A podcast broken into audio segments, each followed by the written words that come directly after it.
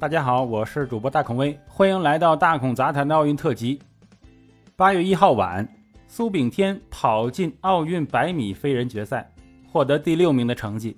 很多人知道这个已经不错了啊，但是也有人哎觉得，哎呀，才第六嘛。大孔今天就来告诉你，能进第六啊，到底有多难？其实能跑进十秒的，都是拥有顶级天赋而且坚持训练的运动员。强如博尔特也不能保证每次他都能进十秒。其次，人种的差距，黑人的运动天赋啊，爆发力使黑人运动员比我们更加容易跑进十秒。黄种人的苏炳添、谢震业、张培萌，哎，那都是难得一见的超级天才了。所以说，跑进十秒真的是非常非常难的一件事情。如果按照概率来说，要比中彩票啊，哎，那概率都低。按时间上说，一九六八年墨西哥奥运会之前，世界上能跑进十秒的人呢，为零，没有人。按人种来说，黄种人三十多亿，跑进十秒的人也就那么三两个。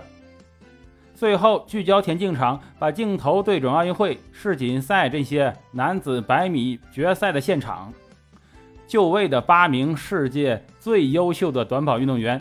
应该都有辉煌的过去，应该绝大多数都有个突破十秒的历史。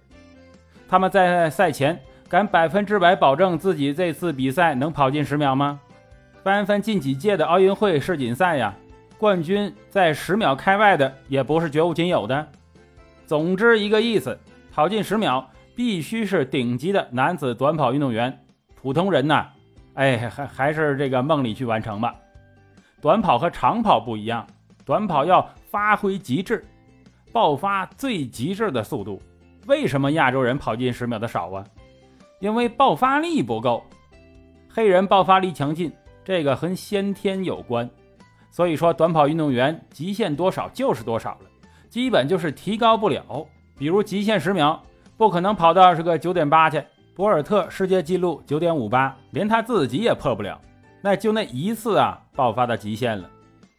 在这个一九六八年以后，据目前统计，全球有七十五亿人，每年只有十人左右跑过十秒。世界上二百二十多个国家，只有二十二个国家跑出了十秒的成绩。